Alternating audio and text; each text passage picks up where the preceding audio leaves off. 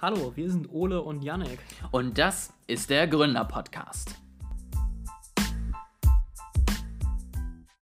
Heute mal wieder nicht mit einem KI-Thema, sondern mit äh, Marketing-Team. Ole ist, glaube ich, schon ganz oft aus dem Häuschen, dass wir mal wieder über was anderes sprechen können. Aber äh, Ole, wenn du mir einen Seitenhieb erlaubst, also ich sag mal, wenn die Blockchain, der Blockchain- und Kryptobereich auch so beeindruckende Produkte rausbringen könnte, wie ChatGPT, die so viel Aufmerksamkeit generieren und äh, nicht immer nur digitale Sammelkarten und Konzepte von dem, was man vielleicht mal in der Zukunft machen könnte, dann könnten wir vielleicht auch mehr über Blockchain reden. Ich möchte ja jetzt aber heute über Marketing reden. Ja, ich weiß, aber bis mit, mit Marketing konnte ich das Beispiel nicht so schön machen. Ja, dann hast du die Anmoderation jetzt wohl verkackt, oder? Bess, besser hätte es gepasst, wenn wir über Blockchain geredet hätten, das stimmt. Aber es, da gibt es ja nichts, deswegen können wir da nicht drüber reden. Oh, heute, heute lieferst du aber ab, Janik. Ich bin äh, stolz auf dich. Also, könnte schon fast witzig werden jetzt heute der Podcast, oder? Aber auch nur fast. Ja, ja.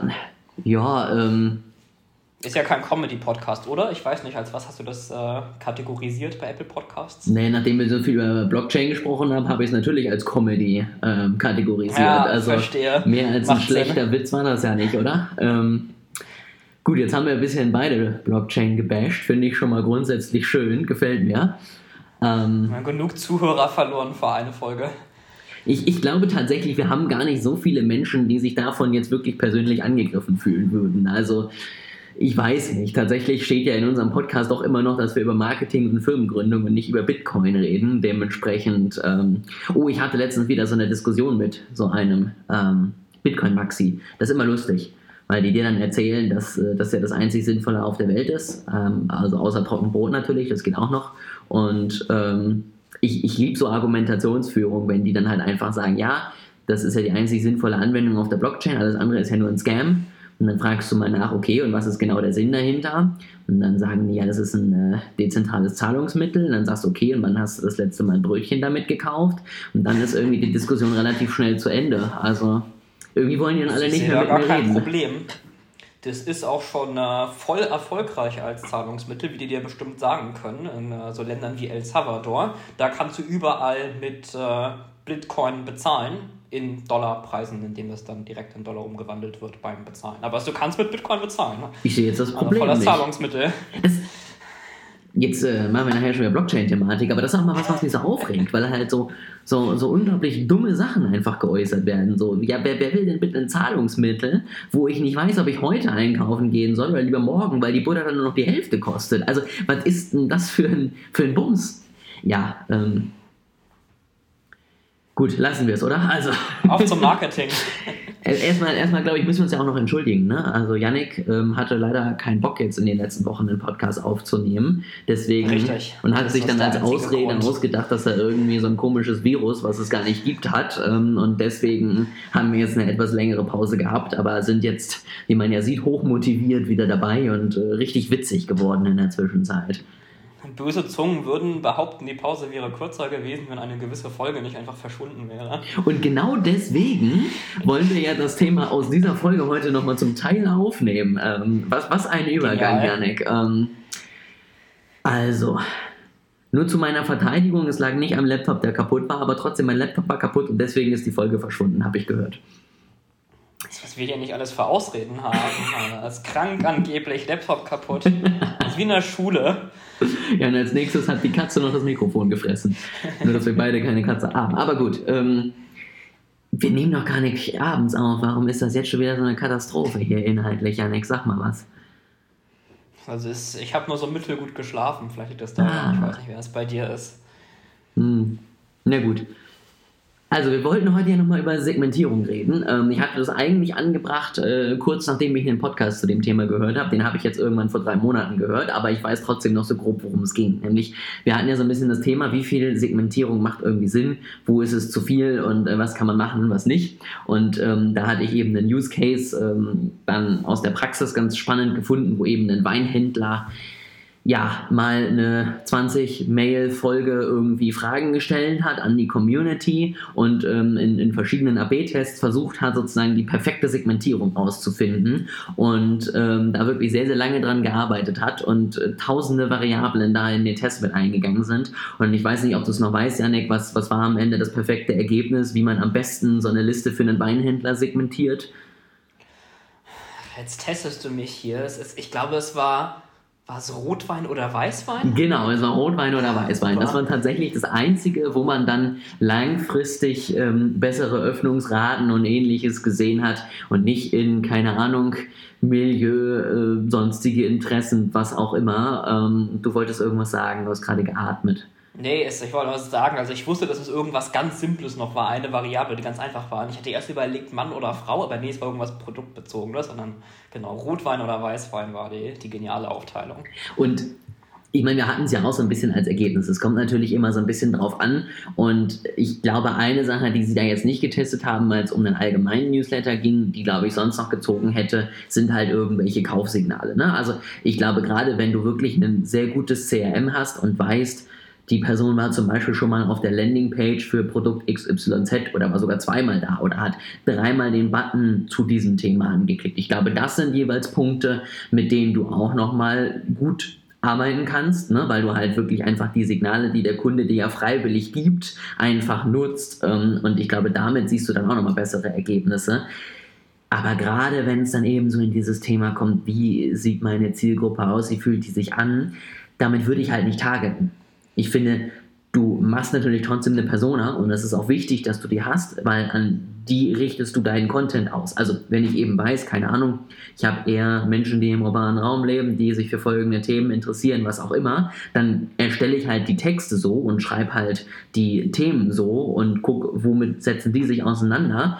Fange dann aber nicht noch an, bis ins Kleinste zu segmentieren, damit ich irgendwie dann auch wirklich nur diese fünf Leute erreiche, die das irgendwie anspricht, sondern schmeiße es dann am Ende erstmal an alle raus und gerade heutzutage sind auch die Algorithmen, wenn es so um Social Media Marketing angeht, zum Beispiel, auch so gut. Da würde ich mir halt gar nicht irgendwie anmuten zu sagen, da bin ich besser als Facebook mit seinen 7 Milliarden Daten und stelle meine Zielgruppe selber ein. Du hast eben gesagt, ähm, du erstellst die Texte dann nach der Segmentierung. Äh, das finde ich interessant. Schreibt man unterschiedliche Texte für eine urbane oder eine rurale Zielgruppe? Oder generell passt man das an? Ich sag mal so, ich weiß natürlich so ein bisschen, wenn ich vernünftige Zielgruppenrecherche ähm, gemacht habe, was meine Zielgruppe interessiert. Also ich sag mal so, wenn äh, ich jetzt ein Mobilitätsanbieter bin zum Beispiel, muss ich natürlich mit einer urbanen Zielgruppe anders schreiben, als mit jemandem, der auf dem Dorf wohnt, wo ich nicht sagen kann, ach, wenn der Bus mal wieder fünf Minuten zu spät ist, weil da kommt halt nur ein Bus am Tag so ungefähr. Ne? Und da musst du halt einfach durch die Texte symbolisieren, dass du deine Zielgruppe, die du dir ausgesucht hast, verstehst und dass du eben dich in sie einfühlen kannst und dass sie deswegen sich eben angesprochen fühlen. Das ist natürlich nicht bei jedem Produkt. So, ich sag mal, Butter kannst du wahrscheinlich bei jedem gleich verkaufen.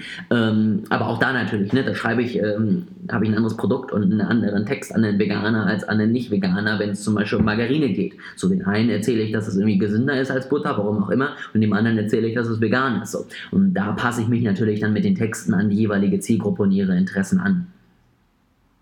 Das ist ein interessanter Faktor, über den ich als Nicht-Marketing-Mensch jetzt gar nicht so äh, drüber nachgedacht habe. Also mein Gedanke war halt irgendwie erstmal, ja, wenn ich, weißt du genau, Butter verkaufe, dann schreibe ich über Butter und was macht das jetzt für einen Unterschied, ob der Mensch, der meine Butter kauft, irgendwie in der Stadt lebt oder auf dem Land oder jung oder alt ist.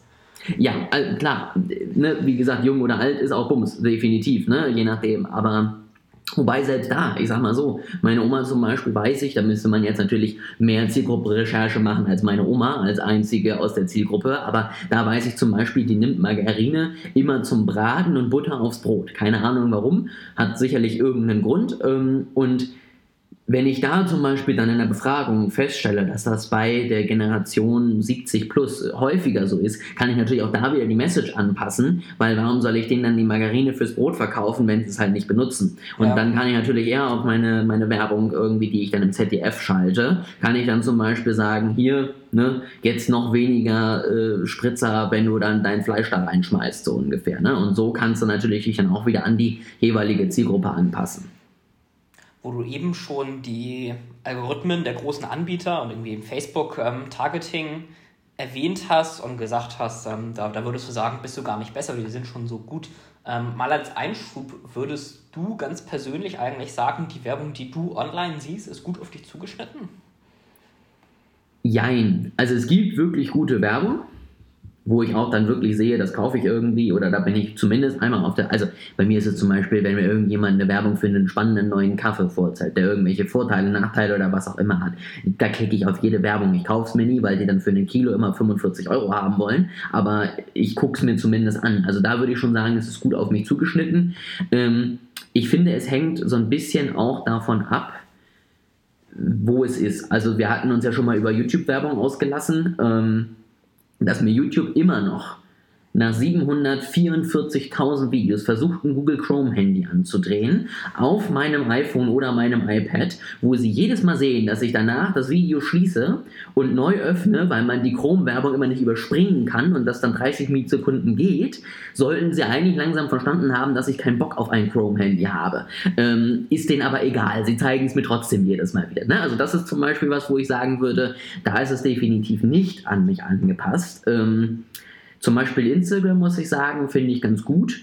Ähm, TikTok zum Beispiel finde ich auch eher okay. Also da ist halt so, keine Ahnung, ich gucke mir halt irgendwie Gym-Content an, weil da machen die halt ganz witzige Sachen. Ich bin aber kein regelmäßiger Gymgänger, der irgendwie 723 verschiedene Eiweißpulversorten braucht. Und ähm, da ist es zum Beispiel sehr, sehr einseitig zum, auf dieses Thema wo ich sage, das ist nicht komplett daneben, aber da fehlen, glaube ich, dann TikTok vielleicht doch nochmal so ein paar Intent-Daten, wo sie halt sehen, okay, der kauft so einen Bums nie, also ist das vielleicht doch nicht optimal für ihn.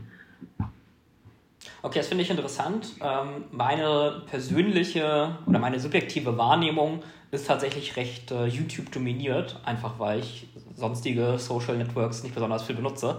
Und äh, das ist tatsächlich auch mein Eindruck. Also finde find ich es interessant, dass bei, bei YouTube du es als am schlechtesten empfindest, weil da habe ich auch das Gefühl, dass irgendwie noch viel Luft nach oben bei dem, was mir da an äh, Werbung gezeigt wird. Also das irgendwie sehr häufig sind es Coaches und auch außerhalb dessen jetzt nicht unbedingt Produkte, die mich so furchtbar interessieren. Und tatsächlich war meine Erfahrung das letzte Mal, wo ich reguläres Fernsehen geschaut habe, dass da die generische Werbung mit weiten Zielgruppen, wie irgendwie ein Fahrrad oder so, mich fast mehr angezogen hat, als das, was ich auf YouTube gesehen habe. Ja, das stimmt wirklich. Also da weiß ich auch nicht, woran es dann liegt. Ne? Ist es wirklich Google, die es nicht hinkriegen, was ich mir eigentlich nicht vorstellen kann? Oder sind es halt einfach Leute, die YouTube-Werbung schalten, die halt einfach sagen, schmeiß diese Werbung an allen raus, ich schmeiß dir auch Geld hinterher, weil ich muss ja mein High-Energy, High-Price-Coaching irgendwie verkaufen. Ähm, das ist natürlich so ein bisschen die Frage, woran es dann wirklich liegt, weil ich bekomme halt auch teilweise auf einem Kanal, wo ich mir zu 100% sicher bin, dass Insta weiß, dass ich ein Mann bin.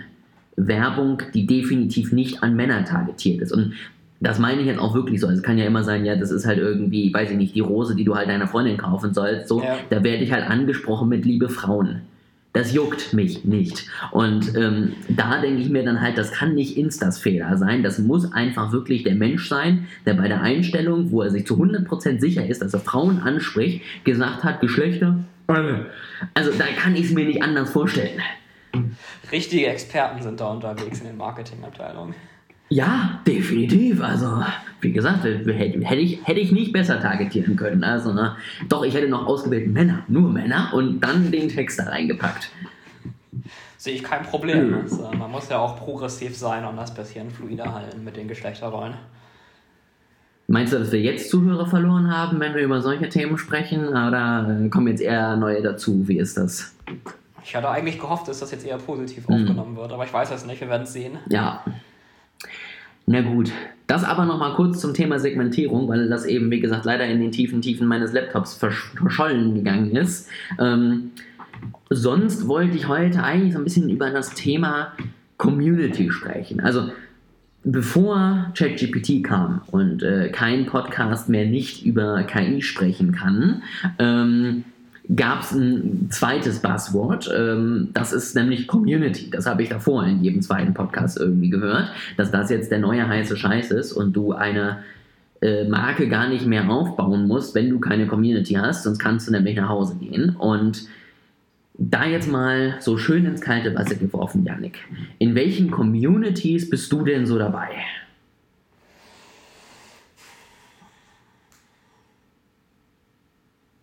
Ich würde sagen, also in, in denen, wie du es dir gerade vorstellst, tatsächlich in gar keinen.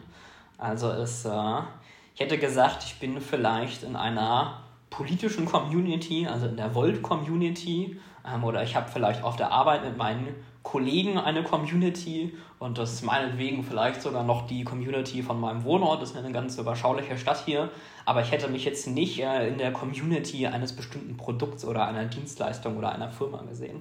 Ich finde das spannend, dass du das tatsächlich direkt auf das Produkt packst, weil grundsätzlich heißt ja Community nicht zwingend, dass es eine, Marken-Community zum Beispiel sein mhm. muss. Ne? Also es kann ja auch sein, dass du bist, bist in der Community der Fischesser und ähm, ich kann sozusagen als Marke das Ganze vielleicht irgendwie für mich nutzen, weil das ist nämlich so ein bisschen so die, die, die nächste Rückfrage, die ich dir dazu jetzt nochmal stellen wollte. Wie denkst du denn sonst, dass ich Community jetzt denke? Also was, was ist für dich sozusagen eine Community und was nicht?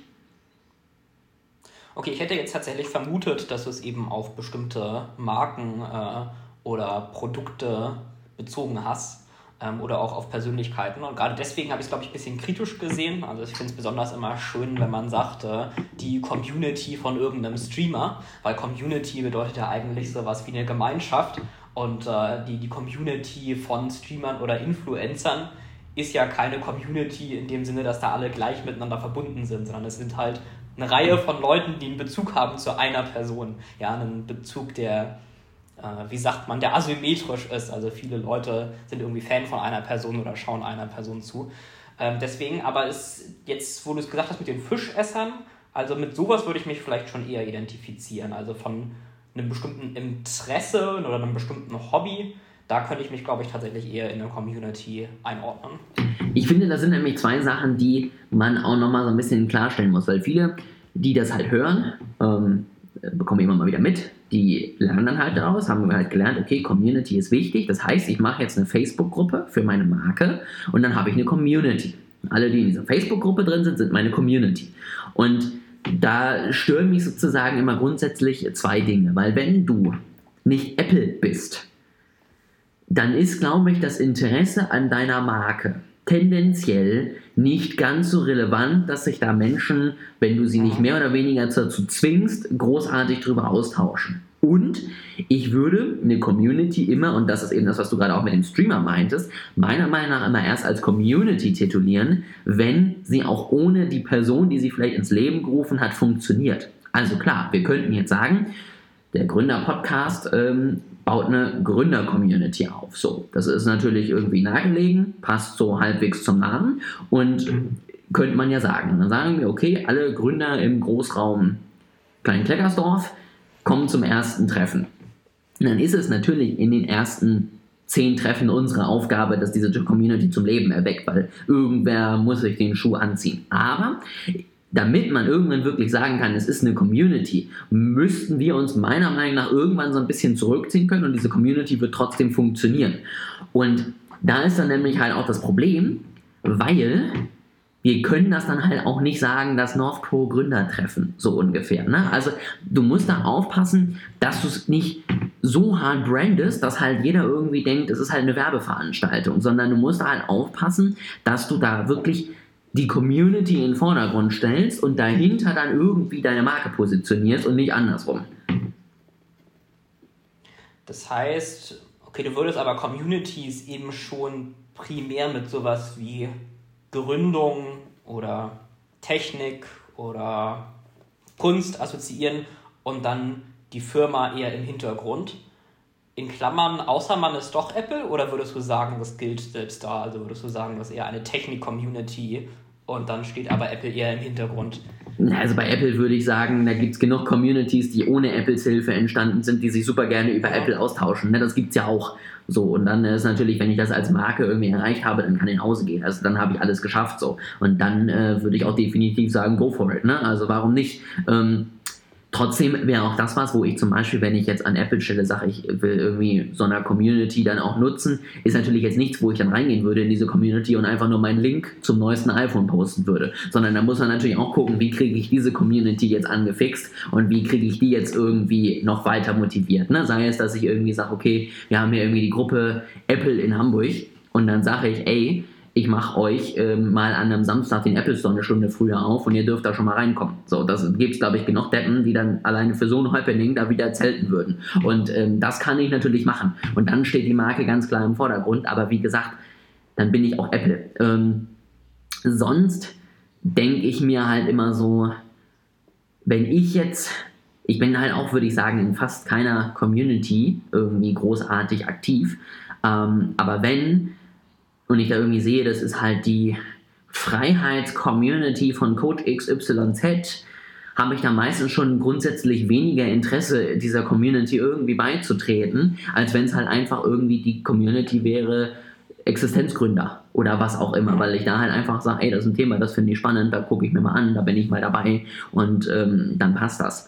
Und das hatte ich nämlich, um das Ganze vielleicht nochmal ein bisschen greifbarer zu machen, jetzt letztens auch in einem Gespräch, da ging es um eine Tanzschule und da war dann zum Beispiel die Idee, eine Community aufzubauen für Menschen, die Tanzpartner suchen. Ne? Weil es gibt ja genug Menschen, die dann eben nicht mehr in den Jugendkurs gehen, wo du halt irgendwie mit verschiedenen Leuten tanzt und am Ende hoffentlich einen findest, der nicht total bescheuert ist und dann passt das Ganze. Sondern wo du halt irgendwie, ich sag mal, Mitte 30 bist und halt einfach irgendwie gerne mal wieder tanzen gehen möchtest, aber findest halt keinen Tanzpartner in deinem Freundeskreis.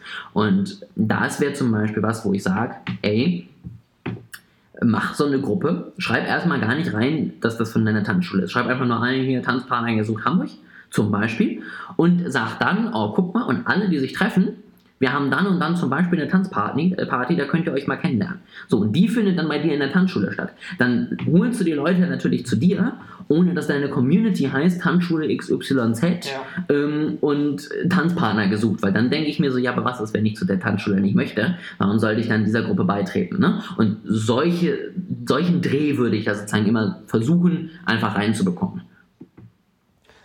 Was würdest du sagen, mhm ist da die Grenze? Also du willst ja einerseits eine Trennung haben, aber andererseits ähm, willst du es ja schon auch als Funnel nutzen. Also würdest du sagen, in dem Beispiel jetzt, man macht tatsächlich nur das Treffen in der Tanzschule und sonst sagt man gar nichts über die Tanzschule und hofft, dass die Leute irgendwie von alleine drauf kommen, ach, jetzt kenne ich die ja schon und dann, dann selber hingehen? Oder würdest du sagen, man kann da schon mal einen Flyer verteilen oder am Ende sagen, ja, wenn ihr noch weiteres Interesse habt, dann äh, ruft mich an? Ich glaube, ich würde halt wirklich versuchen, Events dann da zum Beispiel zu bewerben. Na, also ich würde nicht sagen, hier ist ein Flyer, meldet euch an, was auch immer, sondern ich würde es schon irgendwie relevant halten. Also sei es, dass man irgendwie sagt, keine Ahnung, ähm, die, die neuen Tanzkurse fangen jetzt am 1.5. an. So, das ist natürlich eine Information, die kann ich jetzt auch so schon rausschicken und das ist dann nicht so nervige Werbung wie, guck mal, hier ist ein Flyer. Ne? Also es muss irgendwie schon relevant für mich sein und dann eben zum Beispiel sagen, heute Abend ist ein Salzerabend. Jeder kann vorbeikommen, ich freue mich auf euch, was auch immer. Ne? Und ich glaube, so würde ich das Ganze dann am Ende machen. Ähm, und, das vielleicht auch nochmal dazu, wenn ich eine Marke bin, die gerade sowieso überhaupt erst die ersten Kunden sucht, dann ist das meiner Meinung nach auch noch nicht die Zeit, eine Community aufzubauen. So, weil es ist halt, eine Community ist eher langfristige Markenbildung und langfristiger Funnel, der halt irgendwie über Dauer funktioniert und langfristige Followerbindung an mich und nicht Direct Selling. So, das heißt, wenn du halt irgendwie sagst, ich habe halt 10 Instagram-Follower und 20 Facebook-Follower ähm, und einen ersten Kunden habe ich schon gewonnen, dann ist nicht der Zeitpunkt, wo du eine Community aufbaust. Die Community baust du auf, wenn ich 200, 300 Kunden erfolgreich betreut habe, die zufrieden waren, wo ich zum Beispiel auch sage, wenn ich denen schreibe und sage, ey, ich habe hier was geplant, seid ihr dabei? Auch die Hälfte sagt, oh ja, das gucke ich mir mal an und da von sich aus auch einfach schon irgendwie Aktivität drin ist oder aber eben, wie gesagt, wo ich sowas Spezifisches habe, wie jetzt in dem Tanzbeispiel, wo mir das wirklich auch was bringt und wo ich auch wirklich sage, da kann ich auch jetzt schon Kunden langfristig irgendwie an mich binden. Aber es darf eben nichts sein, wo ich sage, das mache ich heute und nächste Woche geht mein Umsatz durch die Decke. Du hattest vorhin gesagt, ähm, man, also die Community ist erst dann eine Community, wenn sie auch ohne den Gründer, die Person, die dahinter steht oder die Firma, die dahinter steht, von alleine laufen kann. würdest du sagen, man sollte auch von dahin kommen, ähm, dass sie von alleine läuft, beziehungsweise wie viel organisatorische Kontrolle sollte man da deiner Meinung nach noch drüber behalten?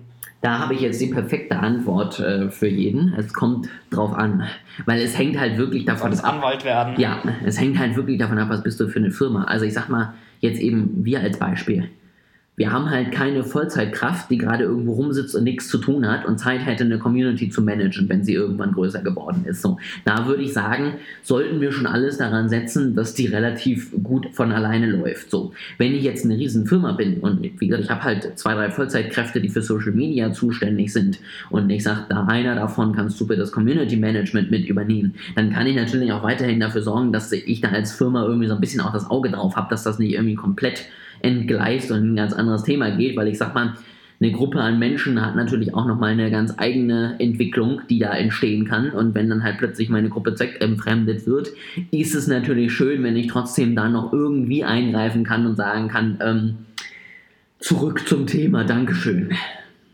Das äh, war tatsächlich genau das, worauf ich hinaus wollte, ähm, beziehungsweise das bringt mich zu der Frage, kann eine Community eigentlich auch ein Brand Risk sein, ja, weil also angenommen, ich äh, bin jetzt ein seriöser Coach und will doch das Freiheitscoaching von äh, Coach Yannick anbieten und dann geht die Community aber dahin zu sagen, naja, Freiheits äh, Community bedeutet jetzt Freiheit von der BRD GmbH und den 5G äh, Impfchips, ähm, dann habe ich ja doch ein gewisses Risiko, geschaffen, weil ich damit dann assoziiert werde als mein Business. Ich finde es schön, wie du hier in kürzester Zeit als erstes den Punkt seriöser Coach in einen Satz untergebracht hast und danach alle Verschwörungstheorien, die dir in kürzester Zeit eingefallen sind, kombiniert in eine Facebook-Gruppe geschmissen hast. Also läuft bei... Ja, aber von Leuten, die das übernehmen, nicht, nicht von der Person, ja, ja, die das ja, ja. Das habe ich extra so gestaltet, das Beispiel. Läuft bei dir in deiner Community, Janek, muss ich dir mal sagen. Ähm, ja, natürlich. Also da ist dann Natürlich wieder die Frage, wenn du es halt schaffst, die Community auch ein bisschen unabhängig von der Brand laufen zu lassen,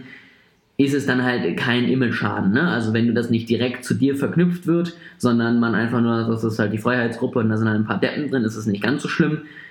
Die Frage ist dann halt, äh, gehst du dann irgendwann selber aus der Gruppe raus, so ungefähr, und sagst, gut, das war wohl nix, so ungefähr, und ich lasse es sein, weil es zumindest ja definitiv keinen Vorteil mehr für dein Geschäftsmodell mit sich bringt. Also, wie denn auch? Ähm, natürlich, wenn du zu sehr Verknüpfung mit dieser Community noch hast und auch wirklich klar ist, von welcher Brand das Ganze kommt, kann es definitiv ein Risiko sein, weil man sagt, ähm, ja, die scheinen das ja scheinbar zu unterstützen oder zumindest nicht äh, dagegen zu sein, sonst würden sie ja was tun, so ungefähr, weil ich als jemand von extern verstehe ja gar nicht, wie viel Arbeit so eine Community auch sein kann und denke mir halt nur so, ja, das scheinen die wohl gut zu finden.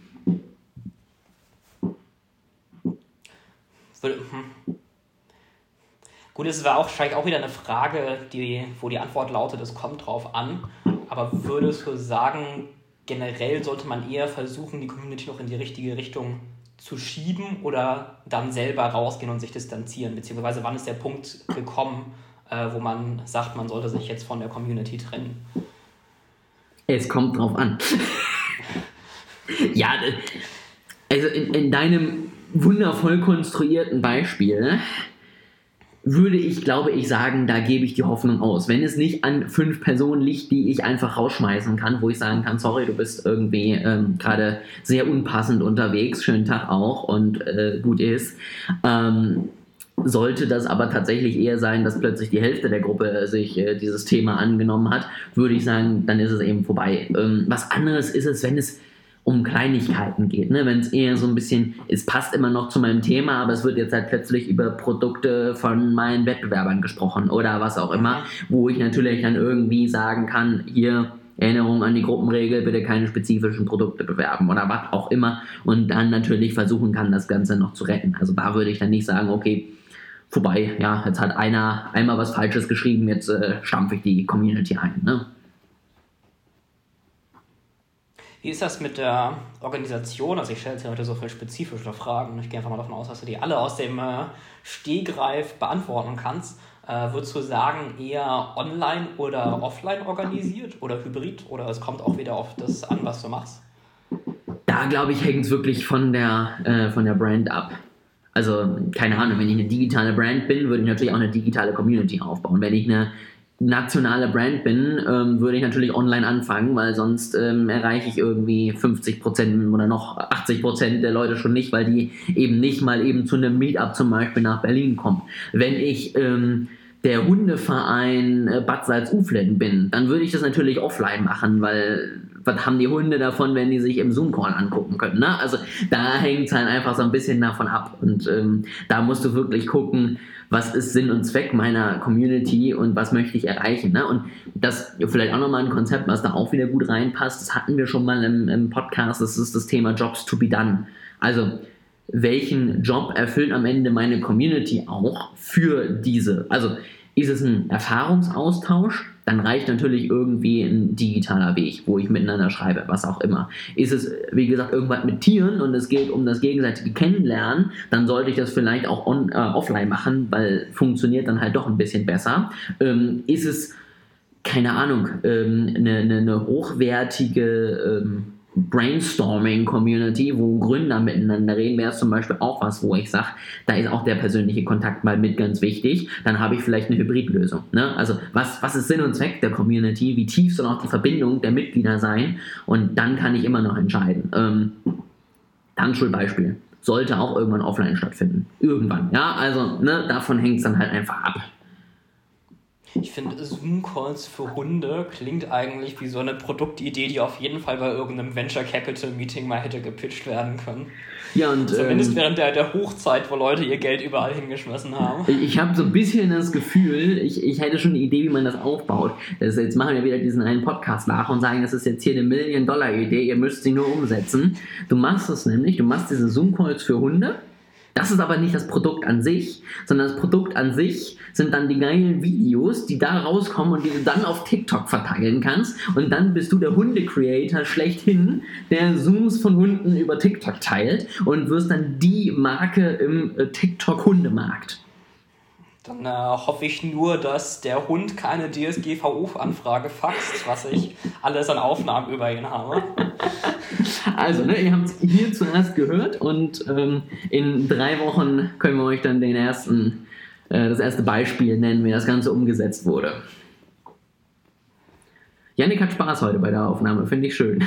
Ja, doch, also ich finde, das sind gute Ideen, die wir heute mitbringen. Sehr gut, sehr gut. Das habe ich mir alles vorher genauso geplant. Das war, das war die Idee. Deswegen wollte ich das Thema Communities auch noch machen. Ja, das war alles so vor, hattest du dir rausgelegt. Genau. Das dachte ich mir schon. Sehr schön. Hast du denn jetzt noch irgendwelche sinnvollen Rückfragen zum Thema Communities? Ich glaube, ich habe dir eigentlich alle Fragen schon gestellt. Es bleibt ja nur noch eigentlich die Frage, wann kommt denn dann die North Pro Community, beziehungsweise so nennen wir sie ja nicht, habe ich gerade gelernt, sondern sonst, wann kommt die, die Gründer-Community mit äh, North Pro im Hintergrund? Ähm, da kannst du dich jetzt ja mal drum kümmern. Ne? Du hast ja jetzt heute gelernt, wie es funktioniert und dann würde ich sagen. Ja, wer fragt, der meldet sich frei. Genau, dann würde ich sagen, ist das jetzt deine Aufgabe und du kannst ja mal beim nächsten Podcast berichten, wie du so vorangekommen bist in der Planung. Das äh, melde ich zurück. Der nächste Podcast findet dann mit noch mehr Unterbrechungen statt als dieser hier. Sehr schön. Gut. Dann ähm, danke ich dir auf jeden Fall für deine Fragen, Janik, weil die Vorbereitung zu diesem Thema war genauso intensiv, wie du es dir vorstellen kannst. Ja, also ich finde es das schön, dass wir jetzt damit, ich glaube tatsächlich doch noch relativ viel rausgekitzelt haben zu dem Thema und äh, du kannst dich schön dumm stellen, was das Thema Marketing angeht. Also das machst du sehr gut. Das äh, gebe ich gerne so für die KI an dich zurück.